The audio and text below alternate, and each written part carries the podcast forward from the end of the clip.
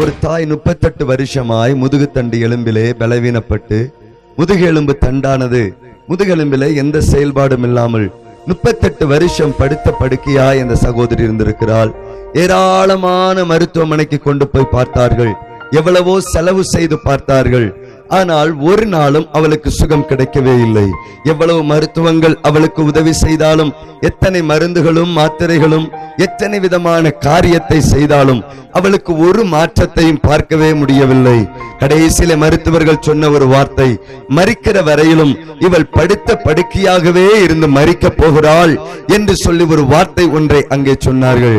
ஆகவே இவருடைய இருதயத்தில் யோசித்தாள் மறிக்கிற வரையிலும் நான் இப்படியே தன் படுத்திருக்க வேண்டுமோ என்று ஒரு எண்ணத்திலே ஒரு நாள் ஒரு சகோதரன் ஒரு வால் போஸ்டர் ஒன்றை கண்டான்.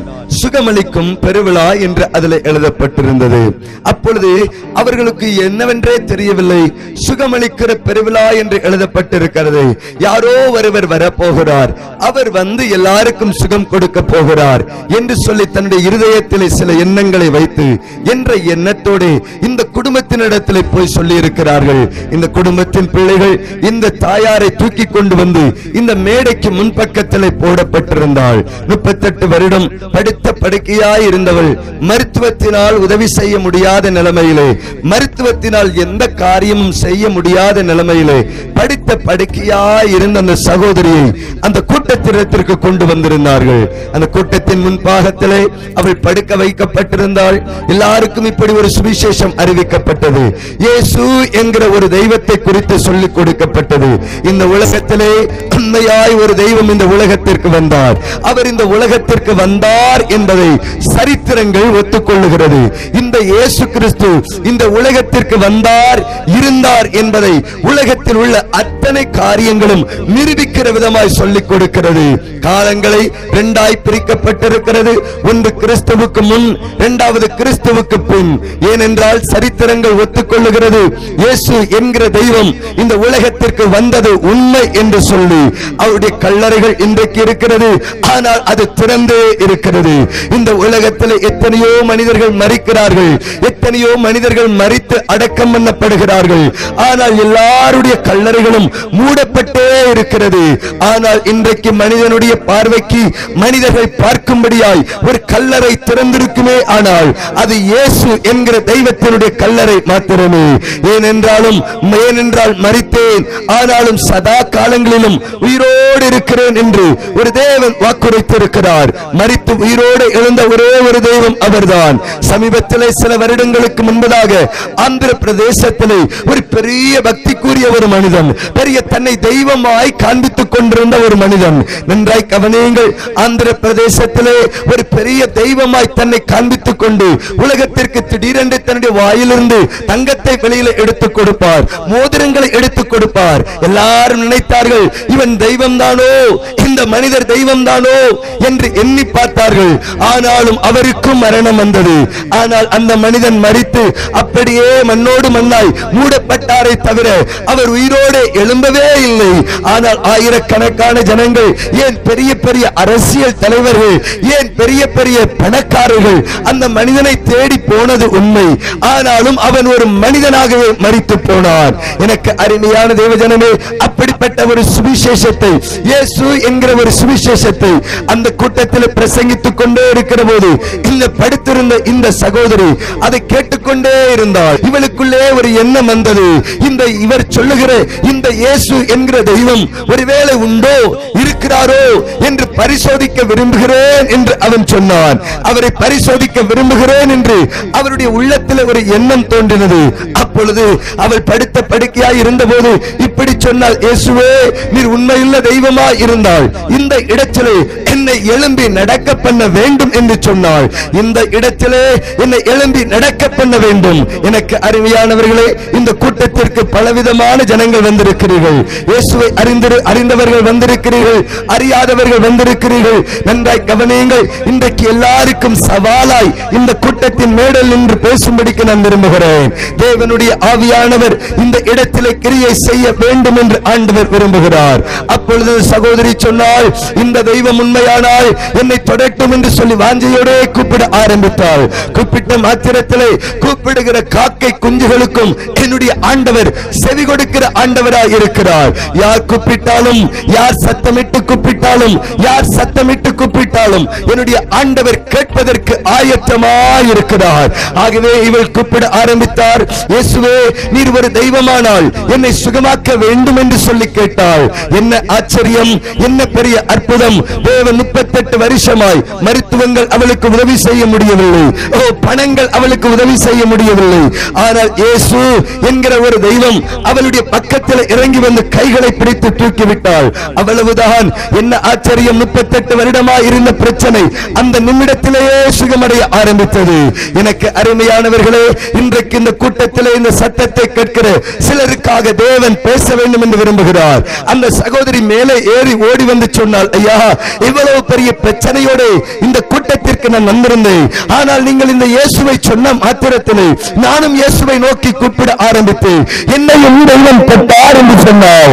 எனக்கு அருமையானவர்களே என்னை பார்த்து கை நீட்டி இப்படி ஒரு காரியத்தை கேட்டாள். அவள் சொன்னால் ஏன் நீங்கள் முப்பத்தி எட்டு வருஷத்திற்கு முன்பதாக அந்த இயேசுவை எனக்கு சொல்லித் தரவில்லை என்று கேட்டாள். என்னை பார்த்து கை நீட்டி இப்படி சொன்னால் முப்பத்தி எட்டு வருடத்திற்கு முன்பதாக இந்த இயேசுவை எனக்கு சொல்லிக் கொடுத்திருந்தால் அன்றைக்கே நான் சுகமாயிருந்திருப்பேனே. அன்றைக்கே நான் மாறி இருப்பேனே அன்றைக்கே என்னுடைய பிரச்சனைகளுக்கு ஒரு தீர்வு உண்டாயிருக்குமே. அன்றைக்கே என்னுடைய வேதனைகள் எல்லாம் முடிவுக்கு வந்திருக்குமே.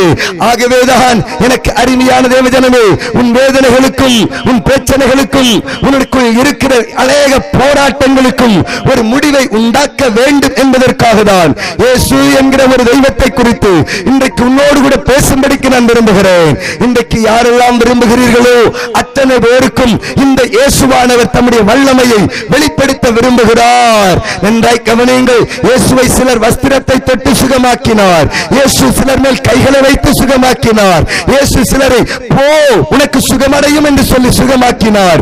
ஆகவே இந்த கூட்டத்திலே நீங்கள் எந்த நிலைமையில் வந்திருந்தாலும் ஒரு அற்புதத்தை செய்வதற்கு ஒரு தேவன் இறங்கி வருவதற்கு ஆயத்தமாயிருக்கிறார். இந்த இயேசுவை குறித்து உங்களோடு கூட கொஞ்ச காரியத்தை பேச வேண்டும் என்று நான் விரும்புகிறேன். அதற்கு முன்பதாக இன்னொரு சாட்சி ஒன்றை நான் சொல்ல வேண்டும் என்று விரும்புகிறேன். சமீபத்திலே தமிழ்நாட்டிலே கன்னியாகுமரி மாவட்டத்திலே ஒரு பெரிய புயல் ஒன்று தாக்கினது. ஒரு பெரிய புயல் ஓ, தமிழ்நாட்டை தா- கன்னியாகுமரி மாவட்டத்தை தாக்கினது. நன்றாய் கவனிங்கள் சில லட்ச மரங்கள் அதில் சாய்ந்து விழுந்தது. ஏராளமான மீனவர்கள் ஆயிரத்திற்கும் அதிகமான மீனவர்கள் காணாமல் போன ஒரு நிலைமையில் இருக்கிறார்கள். இன்றைக்கு வரைக்கும் அவர்கள் கரை திரும்பவில்லை.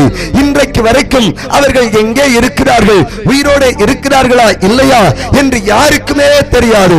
ஒரு மீனவன் தன்னுடைய படகிலே பதிமூன்று பேரை வேலை செய்வதற்கு அனுப்பி வைத்திருந்தான். அந்த மீனவன் தன்னுடைய படகானது பல நாட்கள் உள்ளே இருந்து பத்து நாட்கள் பதினைந்து நாட்கள் கடலின் ஆழத்திலே போய் நின்று மீன்களை பிடித்து கரைக்கு வருவது அவர்களுக்கு வழக்கம். அப்படி அவர்கள் போயிருந்த போது இந்த புகழிலே இந்த புயலிலே அந்த படகானது அகப்பட்டுக் கொண்டது. அப்பொழுது அகப்பட்ட படகானது அந்த புயல் காற்று அடித்து மூழ்க ஆரம்பித்தது. மூழ்க ஆரம்பித்த போது ஏதோ ஒருவர் கண்டு இந்த கரையில் இருக்கிற இவர்களுக்கு வயர்லெஸ் மூலமாய் தகவலை தெரிவித்தார்கள். உங்களுடைய படகு மூழ்கிக் கொண்டிருக்கிறது என்று இந்த மனிதன் என்னிடத்திலே தொலைபேசியில் அழைத்தான். அவன் சொன்னான் ஐயா என்னுடைய படகு மூழ்கி கொண்டிருக்கிறது என்று சொன்னான். அவன் சொன்ன ஒரே ஒரு வார்த்தை இதுதான். என் படகு மூழ்குவதை குறித்து கவலை இல்லை. பதிமூன்று பேர் இளம் வயது மனிதர்கள் போயிருக்கிறார்கள். முப்பத்தி ஐந்து வயதிற்கு கீழான பதிமூன்று பேர் அதுல இருக்கிறார்கள். பதிமூன்று குடும்பத்திற்கு நான் என்ன பதில் சொல்லுவேன் என்று எனக்கு தெரியவில்லை என்று கண்ணீர் விட்டு அழ ஆரம்பித்தான். பதிமூன்று குடும்பத்திற்கு நான் எப்படி ஆறுதல் சொல்ல போகிறேன்? பதிமூன்று குடும்பத்திற்கு நான் எப்படி தைரியப்படுத்த போகிறேன். அத்தனை பேர் மறித்து போவார்களே என்று என்னிடத்தில் சொல்லி கண்ணீர் வடித்துக் கொண்டே இருந்தான் அழுது கொண்டே இருக்கிற போது அந்த வார்த்தையை கேட்ட உடனே நானும் கண்ணீர் வடித்து ஆண்டவரே மறிப்பது உமக்கு சித்தமல்ல. இவர்களுக்கு எப்படியாவது ஜீவன் கிடைக்க வேண்டும். எப்படியாவது இவர்கள் ஜீவன் பெற வேண்டும். நீர் ஏதாவது செய்ய வேண்டும் என்று சொல்லி தேவனுடைய பாதத்தில் கண்ணீரோடு ஜெபம் பண்ண ஆரம்பித்தோம். எனக்கு அருமையான தேவஜனமே என் ஆண்டவர் எந்த சத்தத்திற்கும் செவி கொடுக்கிற ஆண்டவர்? கைகளை உயர்த்தி ஒரு ஆமீன். சொல்லுங்க பாப்போம் எந்த சத்தத்திற்கும். இந்த படைகளை பதிமூன்று பேரும் பதிமூன்று பேரும் ஒரு வெள்ளை அங்கி தரித்திருந்த ஒரு நபரை கண்டார். அவர்தான் இயேசு. கைகளை உயர்த்தி சொல்லுங்க பார்க்கலாம் அந்த படைகளை பதிமூன்று மனிதர்களும் பதிமூன்று மனிதர்களும் கண்களால் ஒரு மனிதரை கண்டார். வெள்ளை அங்கி தரித்திருந்த ஒரு நபரை அப்படித்தான் சாத்ராக் மேஷாக் ஆபேத் மேகு என்ற மூன்று மனிதர்கள் அக்கினியில நடந்து கொண்டிருக்கிற போது நான்காவது ஒரு நபராய் இயேசு இறங்கி வந்தார். அதே போலதான் அந்த படகு மூழ்கி கொண்டிருந்த படகளை அத்தனை பேருடைய கண்களுக்கு முன்பதாய் ஒரு வெள்ளை அங்கி தரித்திருந்த ஒரு நபர் வந்திருந்தார். ஏனென்றால் நான் சொல்லுகிற இயேசுவானவர் அவர் எங்கேயோ இருக்கிற ஆண்டவர் அல்ல. இங்கேயும் அவர் இருக்கிறார். இந்த இடத்திலும் அவர் இருக்கிறார். இன்றைக்கும் அவர் செய்கிற அற்புதத்தை இந்த மைதானத்தில் இருக்கிற நீங்கள் பார்க்கத்தான் போகிறீர்கள். எத்தனை பேர் ஆமேன் சொல்லுகிறீர்களே? எனக்கு அருமையான தேவஜனமே மூழ்கி கொண்டிருந்த படகு மூழ்கி கொண்டிருந்த படகு தானாகவே எழும்பி வெளியே வர ஆரம்பித்தது. எல்லாருக்கும் ஆச்சரியம். நாங்கள் இப்படிப்பட்ட ஒரு அற்புதத்தை கண்டதே இல்லை. அவர்கள் சொன்ன சாட்சி இதுதான். இப்படிப்பட்ட ஒரு அற்புதத்தை கண்டதே இல்லை. அவர்கள் சொல்லுகிறார்கள் இயேசு என்கிற தெய்வம் இன்றைக்கு இருக்கிறார். எனக்கு அருமையான தேவஜனமே வேதம் சொல்லிக் கொடுக்கிறது. இந்த இயேசு கிறிஸ்துவின் பிறப்பை குறித்து வேதம் சொல்லுகிறது. இம்மானுவேல் தேவன் நம்மோடு இருக்கிறார் என்று வேதம் சொல்லுகிறது. இன்றைக்கும் அவர் இருக்கிறார் என்று வேதம் சொல்லி தருகிறது. ஏசாயா என்கிற ஒரு தீர்க்க தரிசன புஸ்தகத்தை நீங்கள் வேத புஸ்தகத்தை திறந்து வாசிப்பீர்களேயானால் ஏசாயா என்கிற ஒரு பெரிய தீர்க்கதரிசி இயேசு கிறிஸ்து பிறப்பதற்கு முன்பதாகவே ஒரு தீர்க்க தரிசனம் ஒன்றை சொன்னார். ஏசாயா ஒன்பதாவது அதிகாரம் முதலாவது இரண்டாவது வசனத்தை எடுத்து வாசிக்க கேட்கலாம். நப்தலி நாட் இடுக்கமாய் ஈனப்படுத்தின முந்தின காலத்தில் இருந்தது போல் அவைகள் இனி இரண்டு இருப்பது இல்லை ஏன் அவர் கடற்கரை அருகில் யோர்தான் நதியோரத்திலும் புற ஜாதியாருடைய கலிலேயாவின் தேசத்தை பிற்காலத்திலே கத்தர் மகிமைப்படுத்துவார். இருளில் நடக்கிற ஜனங்கள் பெரிய வெளிச்சத்தை கண்டார்கள். மரண இருளின் குடியிருக்கிறவர்கள் மேல் வெளிச்சம் பிரகாசித்தது. ஏசாயா என்கிற ஒரு தீர்க்கதரிசி இப்படி சொல்லி தருகிறார். இருளில் இருக்கிற ஜனங்கள் பெரிய வெளிச்சத்தை கண்டார்கள். இருளில் இருக்கிற ஜனங்கள் பெரிய வெளிச்சத்தை கண்டார்கள். மரண இருளின் தேசத்தின் மேல் ஒரு வெளிச்சம் ஒன்று பிரகாசித்தது என்று வேதம் சொல்லி தருகிறது. ஒரு வெளிச்சம் பிரகாசித்தது என்று வேதம் சொல்லிக் கொடுக்கிறது. இன்றைக்கும் இந்த கூட்டத்திலே ஒரு வெளிச்சம் ஒன்று பிரகாசிக்க போகிறது. எனக்கு அருமையான தேவஜனமே இந்த வசனத்தை என்னுடைய என்னுடைய நண்பர் ஒருவர் தன் ஒரு பத்திரிகையிலே வேண்டி எழுதி கொடுக்கும்படிக்கு கேட்டார்கள். இந்த கிறிஸ்துமஸ் செய்தியை எழுதி தாருங்கள் என்று என்று நம் நண்பர் ஒருவருக்கு பொதுவான பத்திரிகையிலே கிறிஸ்துமஸ் கால செய்தியை நீங்கள் இயேசுவை குறித்து எழுதி தாருங்கள் என்று சொல்லிக் கொடுத்தார். அப்பொழுது இந்த மனிதன் இருளில் இருக்கிற ஜனங்கள் பெரிய வெளிச்சத்தை கண்டார்கள் என்று சொல்லிக் கொடுத்து அந்த வசனத்தின் அடிப்படையில் எழுதி கொண்டிருந்தார். அவர் கொஞ்சம் எழுத்து ஞானம் படைத்தவர். அவருடைய எழுத்துகள் கோர்வையாய் அழகாய் வாசிப்பதற்கு மிகவும் நேர்த்தியாய் இருக்கும். ஆகவே அவர் எழுத்துக்கள் மிகவும் அருமையாய் இருந்தபடியால் ஒரு நாத்திகமான ஒரு மனிதன். அவன் இயேசு இல்லை என்று சொல்லுவான் கடவுளே இல்லை என்று சொல்லுவான். இந்த உலகத்திலே கடவுளே இல்லை என்று சொல்லுகிற ஒரு நாத்திகமான ஒரு மனிதன் ஒரு நாத்திகமான ஒரு மனிதன் இந்த ஆர்டிக்கல் ஒன்றை வாசிக்க ஆரம்பித்தான். இந்த வசனத்தின் ஆதாரங்களை வாசித்துக் கொண்டே இருக்கிற போது இவனுடைய வாழ்க்கையிலே சில தீர்க்க முடியாத பிரச்சனைகள் இருந்திருக்கிறது. இந்த வாழ்க்கையிலே சில மாற்ற முடியாத பிரச்சனைகள் இருந்திருக்கிறது.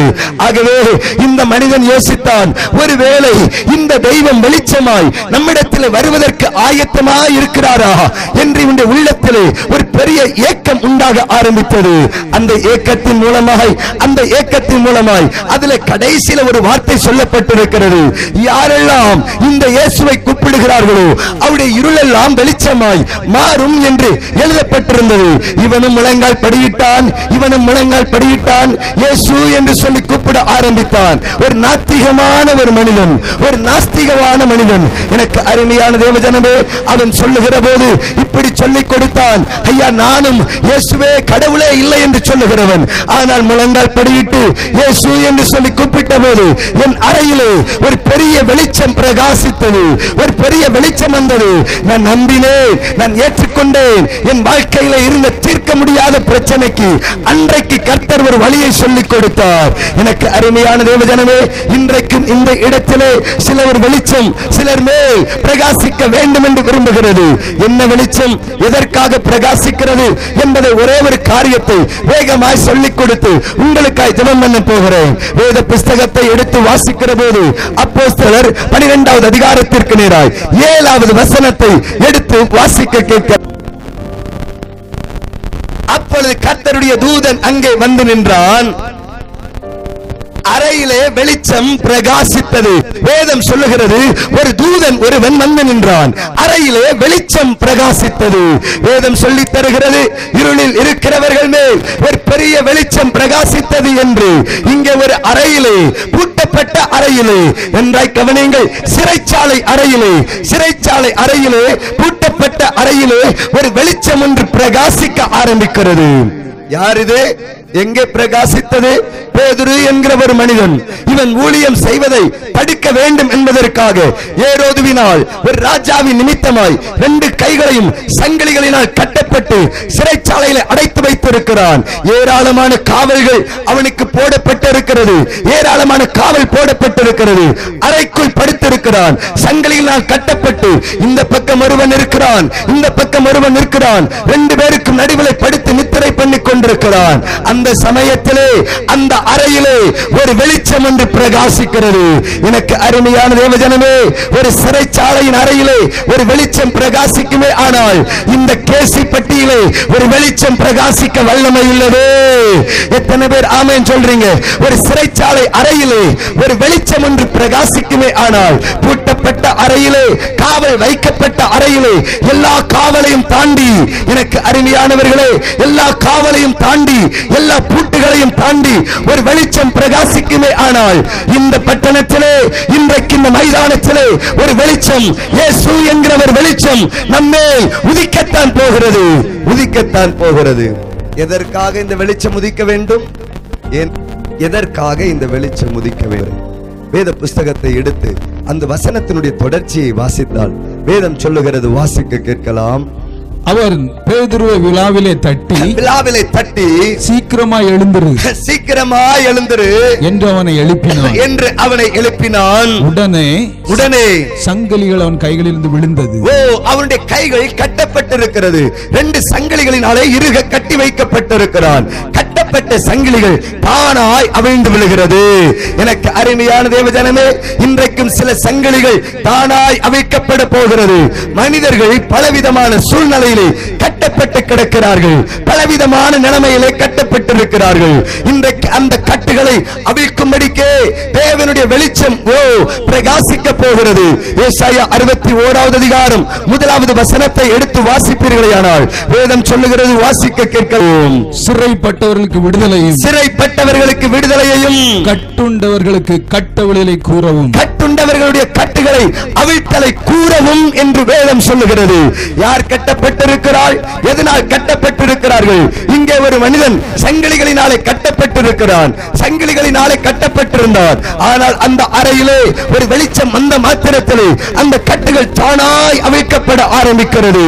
நீங்கள் கொஞ்சம் வேத புஸ்தகம் கையில் வைத்திருப்பீர்களானால் லூக்கா என்கிற ஒரு சுவிசேஷ புஸ்தகத்திலே பதிமூன்றாவது அதிகாரத்திலே பதினாறாவது வசனத்தை எடுத்து வாசிக்கிற பொழுது அங்கே ஒரு சகோதரி பதினெட்டு வருட பிரச்சனையோடு இருக்கிறாள். இதோ இதோ சாத்தான் பதினெட்டு வருஷமாய் கட்டியிருந்த சாத்தான் பதினெட்டு வருஷமாய் கட்டியிருந்த ஆபிரகாமின் குமாரத்தி ஆகிய ஆபிரகாமின் குமாரத்தியாகிய இவளை ஓய்வு நாளிலே இந்த கட்டிலிருந்து இந்த கட்டிலிருந்து அவிழ்த்து விட வேண்டியது இல்லையா அவிழ்த்து விட வேண்டியது இல்லையா?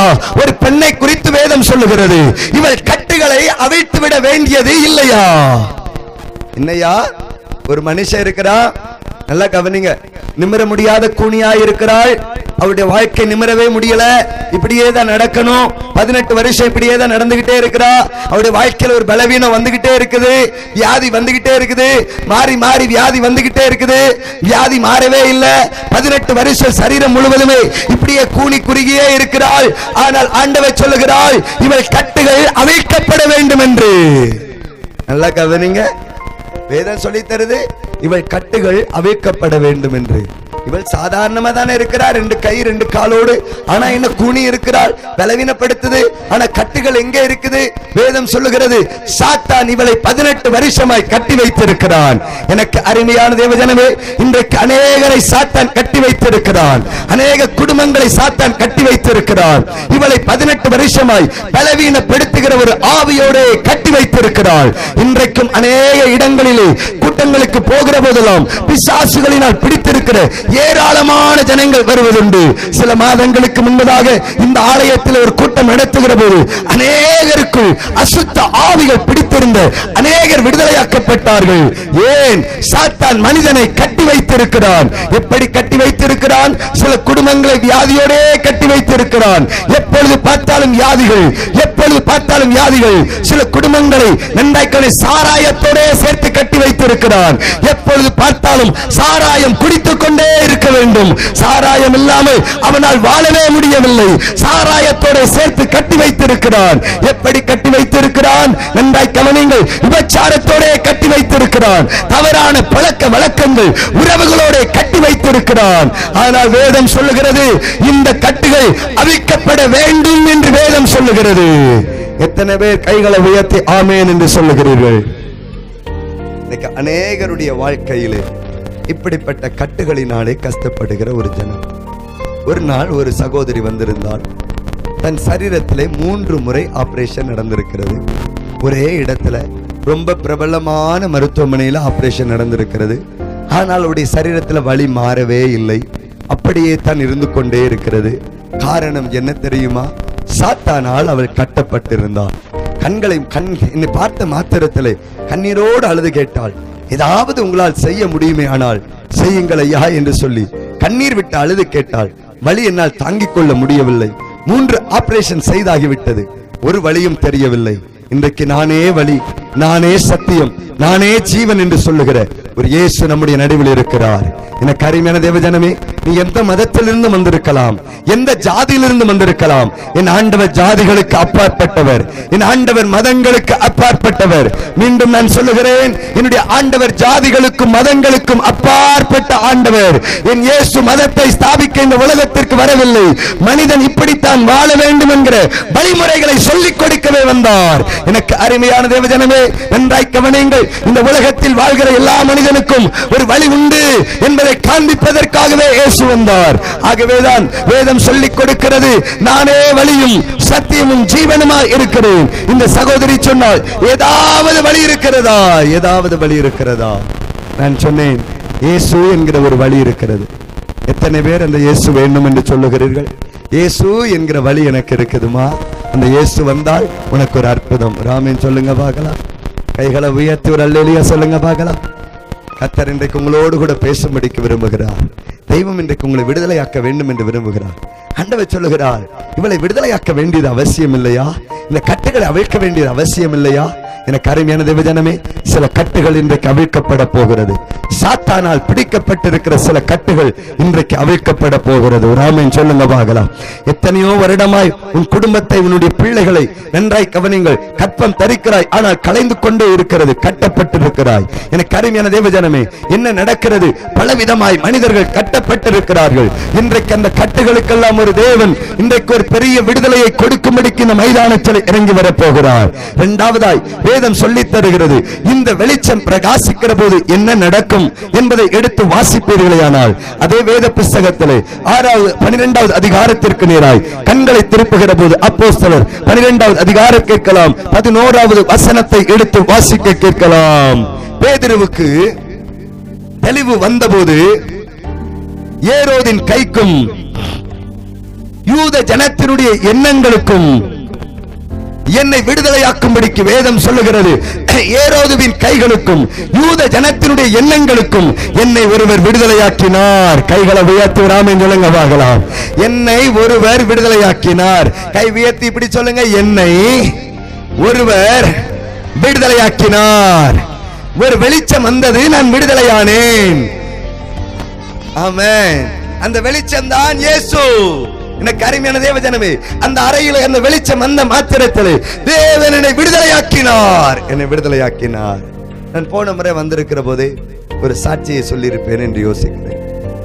ஒரு பிறந்த குழந்தை பத்து வருடம் கழித்து ஒரு தகப்பனுக்கும் ஒரு தாய்க்கும் ஒரு குழந்தை பிறந்தது பத்து வருடம் கழித்து அந்த பிள்ளை ரெண்டு வயதா இருக்கிற போது இந்த வயிற்று பகுதியெல்லாம் அந்த பிள்ளைக்கு கொஞ்சம் பெரிதாய் வீங்க ஆரம்பித்தது. இந்த தாய் தகப்பன் யோசித்தார்கள் ஏதோ ஒரு சாதாரண விஷயம் என்று. மருத்துவமனைக்கு ஏராளமாய் கொண்டு போனார்கள். அப்பொழுது திருவனந்தபுரத்திலே ஒரு பெரிய மருத்துவமனையிலே ஒரு பரிசோதனை செய்து பார்த்தபோது அங்கே அந்த சிறு பிள்ளைக்கு ஒரு கட்டி ஒன்று இருதயத்தில் இருந்து சிறுநீரகத்திற்கு போகிற ஒரு டியூப்லே ஒரு கட்டி ஒன்று இருப்பதை கண்டார்கள். பத்து சென்டிமீட்டர் நீளத்திற்கு அந்த கட்டி இருப்பதை கண்டுபிடித்தார்கள். அப்பொழுது மருத்துவர்கள் சொன்னார்கள் இந்த இந்த குழந்தையை காப்பாற்றுவதற்கான வாய்ப்பே இல்லை. இந்த குழந்தையை காப்பாற்றுவதற்கு வேண்டிய வாய்ப்பே இல்லை. இந்த குழந்தைக்கு இந்த குழந்தை இனி இப்படிதான் மறிக்க போகிறது என்று யோசித்தார்கள். எந்த வழியுமே இல்லை. ஒருவேளை ஒரு வழி செய்து பார்க்கலாம் என்று அந்த அந்த கட்டியிலே கொஞ்சம் கொஞ்சம் கரண்ட் ஷாக் எல்லாம் கொடுத்து பார்த்தார்கள். ஆனால் பத்து சென்டிமீட்டர் இருந்தது பதினைந்து சென்டிமீட்டராய் வளர்ந்து விட்டது. ஒரு நாள் ஒரு கூட்டத்திற்கு அந்த தாயும் தகப்பனும் அந்த பிள்ளையை சுமந்து கொண்டு வந்திருந்தார்கள். நான் மேடையில் நின்று பார்த்தால் பார்க்கிற தூரத்திலே வந்து உட்கார்ந்திருந்தார்கள்.